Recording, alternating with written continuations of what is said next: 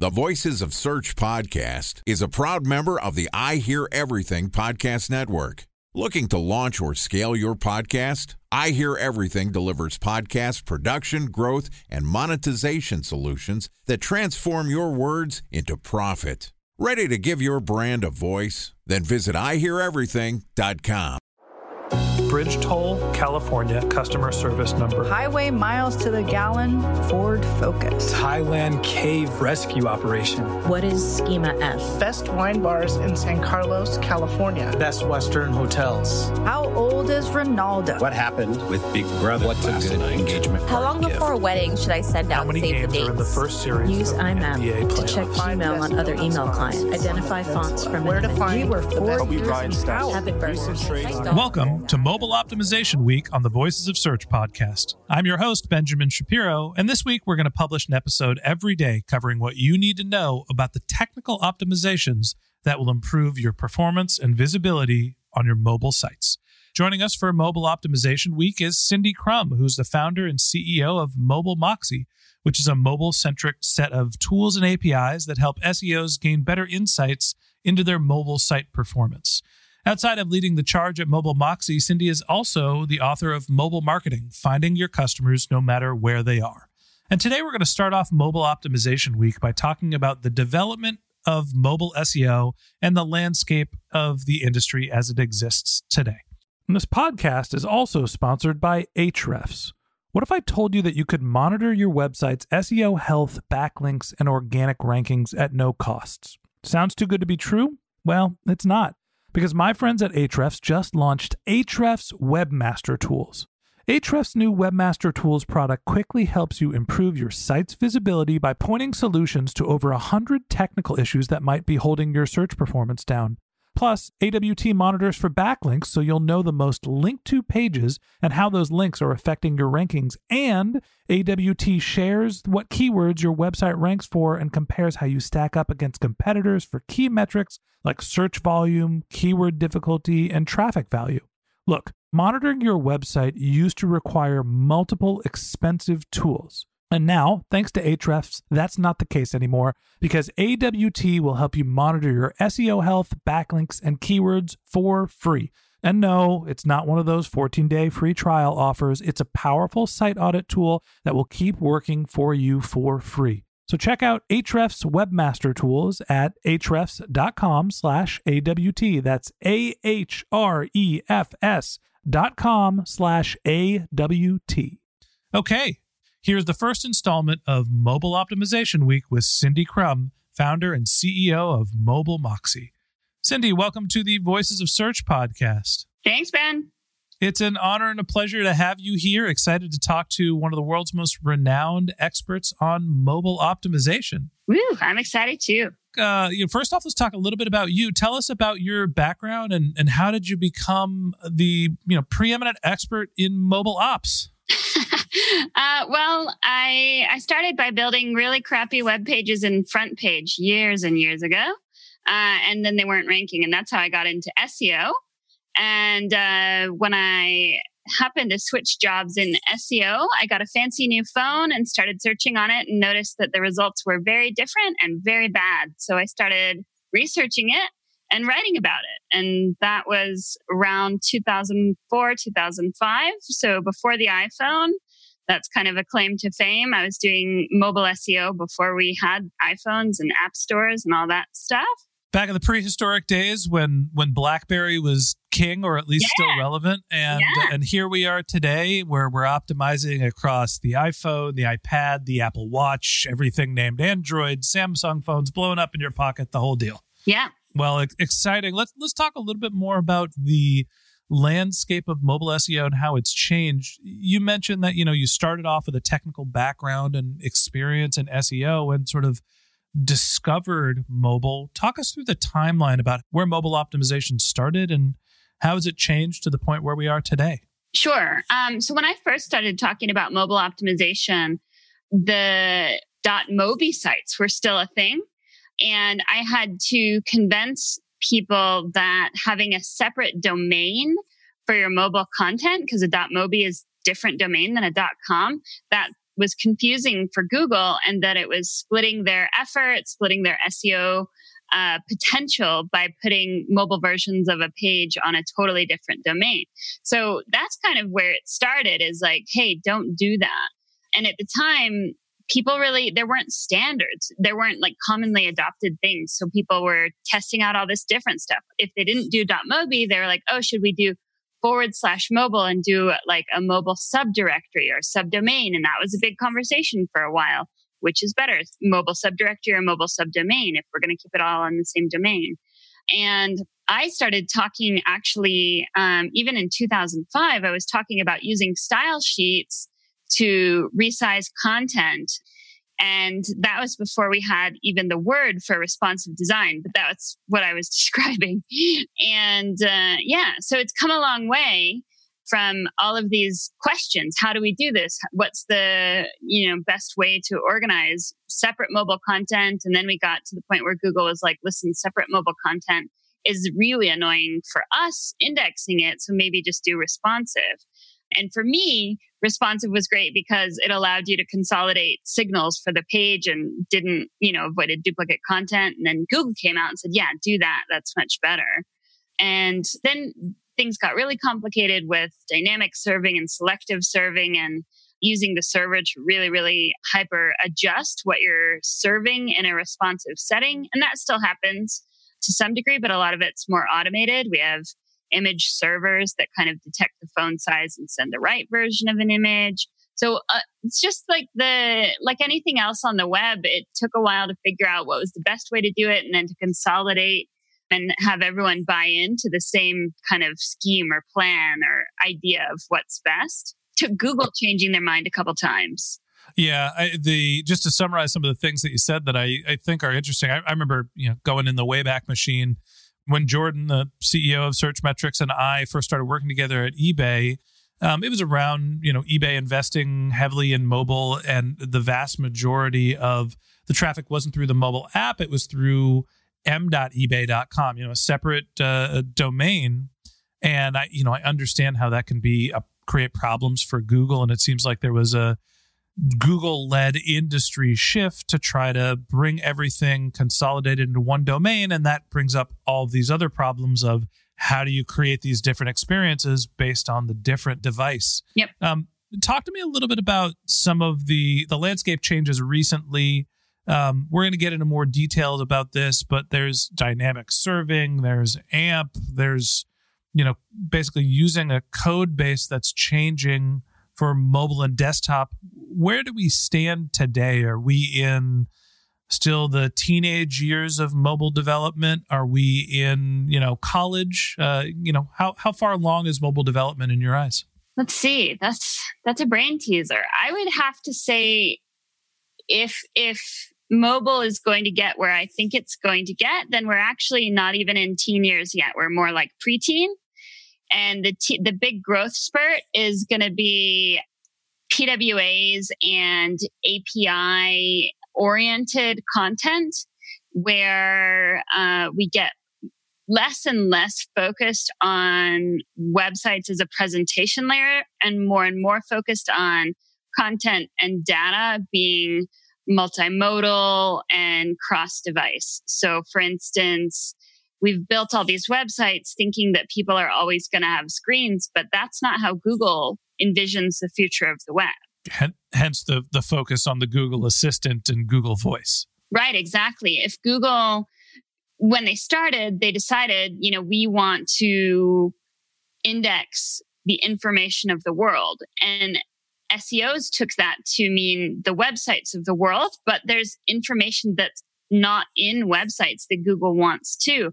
And for a long time, Google has been like forcing the issue and saying, no, but put it in a website. And that's not good for developers. It's not good for brands. If the content wasn't meant to be in a website originally and works better in something else, don't force the issue but everyone SEOs are like that's the way it is and that's the way it's supposed to be but we were actually just accommodating Google's shortcomings. Time for a 1 minute break to hear from our sponsor Previsible. So you're looking for SEO help and you got a couple of options. You could start replying to spam from agencies that claim they can get you to rank number 1 on Google You can pay an hourly rate for a consultant who will inevitably nickel and dime you with hourly charges. Or you can work with a cookie cutter agency to quickly launch a strategy-less project with low success rate.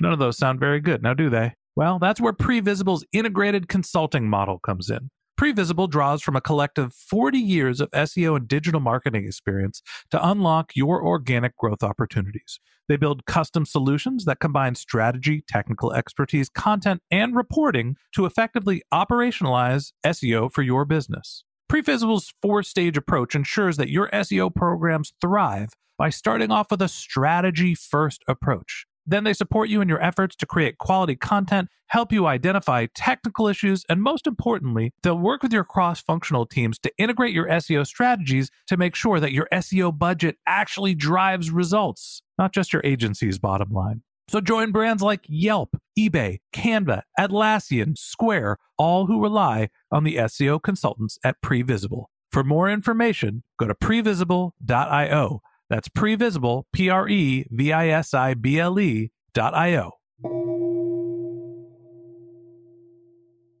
Give me an example of where content isn't in a website where Google wants access to that information. Product data, product specs. Product data and product specs. Uh, What, what do you mean by that? I mean, to me, all of the product data and product specs, that's all part of the e-commerce landscape, right? That stuff has Right. to exist on a website because people want to buy against it. Yeah, but people don't necessarily want to buy against it from your website. They'd rather search for it and have not have to navigate necessarily your website a more standard way. Like if I want a black dress, how many websites do I have to go to to look at black dresses to find the right one? Or if Google had all the product specs and inventory, then I could just go to Google and search for the all the black dresses that would fit me and that would fit the occasion and look there and they can aggregate it based on product specs and, and inventory rather than making me go into all these separate websites. I just assume if you're doing anything e-commerce related, you go to Amazon. Right, Amazon, and and that's a huge threat to Google. Google hates that. Hence, this launch uh, that was announced earlier this week about the what do they call it? The Merchant Center. Merchant Center used to be just for PLAs, product listing ads, where you would upload a XML feed of all your products, inventory, and specs, and it was for paid. And they've just opened it up for they're not calling it organic, but they've opened it up for non-sponsored product listings, right? Un- unpaid, I guess. Yeah. Yeah, but that's organic. That's going to, we have to, I, I think we'll talk about this in a separate uh, episode, but that's, that's a game changer. So tell me, you know, when we think about the the landscape, I know I gave you the question about, you know, are we in the college teenage years? You you think we're still very much in the early phases of mobile optimization because to you mobile is not just mobile website optimization but multimodal basically non-screen driven search. Yep. Let's just focus on some of the more near-term optimizations that are affecting SEOs today. I, I do I to, do totally understand how the future of mobile optimization is going to be multimodal. It's going to be screenless. But for the purpose of this conversation, let, let's exclude voice. Let's exclude uh, was the Tom Cruise movie, the, the Vanilla Sky or, or whatever it was, where he's using his hands and just walking up to a board and projecting a screen that doesn't exist. Exclude all the future stuff and talk about something with a screen in front of us. What are the the main places where SEOs need to focus to optimize their existing sites? Video. Uh, if you think about the way that the media is changing as a whole, uh, everyone's cutting cables. Cable cutters are a big deal, and Google wants to be there so that Amazon doesn't serve that market too. Uh, so people expect now their video content, TV and movies and music, basically to be on demand. They don't want to have to buy it, and they want a a la carte subscription, if a subscription at all. And so being able to surface video easily, whether it's on your website or part of YouTube or both, that's a big, big deal because it's filling a void that we know about, right? People are canceling their cable subscriptions, but that doesn't mean that they don't want media, they don't want entertainment. Mm-hmm. So, uh, and people are getting more used to using video as a way to answer questions. And from a technical perspective, when you're doing mobile SEO optimizations, uh, I know that there's tools like AMP and and getting into things like code debt. Some of the topics we're going to dive into a little bit deeper. Uh, what are some of the the technical optimizations or tools or technologies that are being built that uh, you think are coming to the forefront that are important for SEOs to to study and be aware of? Yeah, so AMP is great, but maybe not for all the reasons you might think. So AMP is great because it speeds things up and, and that helps conversion, helps engagement, creates a better user experience. But one of the ulterior motives or side benefits, depending on where you stand, of AMP is that Google hosts the AMP content. And uh, what we believe, what we're seeing in our own research is that anything that Google hosts gets a benefit because they understand it better. They understand the relationships between it and other things. And because when they host it, they can crawl it at their leisure. They know when it's changed and they can recrawl it. And they also can reuse it or lift it. And you see this the most with AMP stories. AMP stories are collections of information on one topic that Google is lifting from a variety of AMP resources, not all the same story or resource, and they're recompiling them into animated slideshows that provide more information on one topic than any of the singular AMP articles would. And so the example that Google uses in their documentation for this is a celebrity. Giaria, I can't say her name, from Food Network. So in her knowledge graph, you can click through to an AMP story. And what it is is a couple video clips, a couple factoids about how old she is, where she was born, yada, yada. And it's combined into this animation slideshow. But those things, those facts, those videos, those images are from a variety of different AMP pages, not just one fascinating. So, my takeaway from what you're saying, you know, the first things when I ask about the current landscape and some of the things that SEOs need to think about in terms of mobile optimization, your answers are very much content centric in the sense of rich media, right? It's video, it's creating the imagery and the short form contents that can be put together, kind of like what you're seeing with Facebook and Instagram in stories or short form content, little bursts of text like what we're seeing in Twitter. And so Google is also trying to take advantage of, you know, the on demand nature of people's expectations where they want faster, shorter form content. Yes, and the the engagement that people are getting used to on Facebook and Instagram and Snapchat, people stay in those apps because it's engaging, because it creates a dopamine hit, whatever it is. People like that experience, and Google feels threatened by the social networks too, right? Google is protecting its kind of ground as the place that you start your internet experience, whether or not you realize it's an internet experience. And so if people are finding all their funny cat videos in Facebook instead of YouTube, that's a problem for Google, right? Mm-hmm. And so if they can recreate that either as an answer to a search or as some other kind of experience, like in the Google feed. If you're on an Android phone, they create a feed of topics that you, they know you care about and they surface content in the same way Yahoo RSS feeder feed readers might in the old days. They're kind of trying to do that based on what you've explicitly said you care about and what you've searched for before. Um, so if all I ever search for is cat videos, bam, like they're auto populating cat videos into my news feed, which is where on an Android phone, it's one of the places you can start a Google search. Interesting. Okay.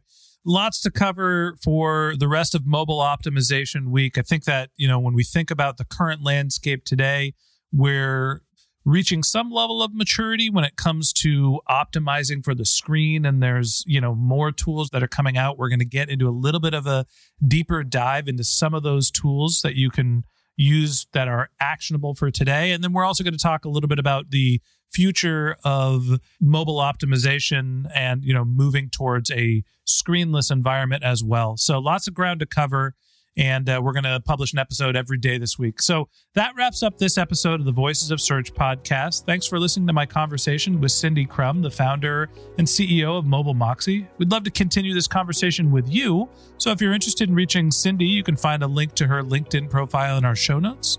You can contact her on Twitter, where her handle is Suzzicks, S U Z Z I C K S or you can visit her company's website, which is mobilemoxie.com. And Cindy's been kind enough to offer a free month of Mobile Moxie service for listeners to this podcast. You can use the promo code SearchMetrics in all cap S E A R C H M E T R I C S.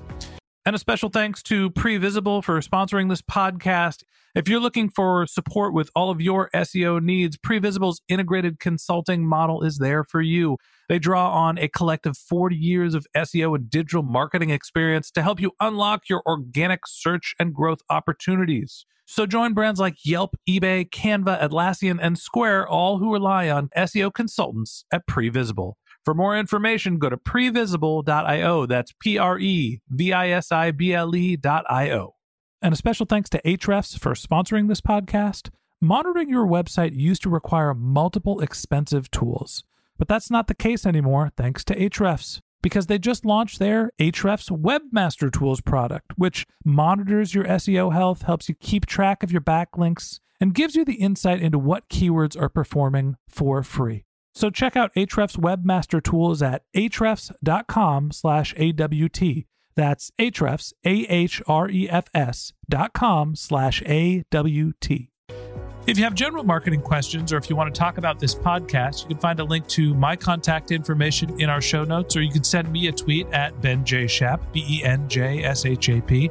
And if you like this podcast and you want a regular stream of SEO and content marketing insights in your podcast feed, hit the subscribe button in your podcast app, and we'll be back in your feed tomorrow morning to discuss Cindy's view on the impact of Google moving to a mobile first crawl. Lastly, if you're enjoying this podcast and you feel generous, we'd love for you to leave us a review in the Apple iTunes Store or wherever you listen to your podcasts. Okay, that's it for today, but until next time, remember the answers are always in the data.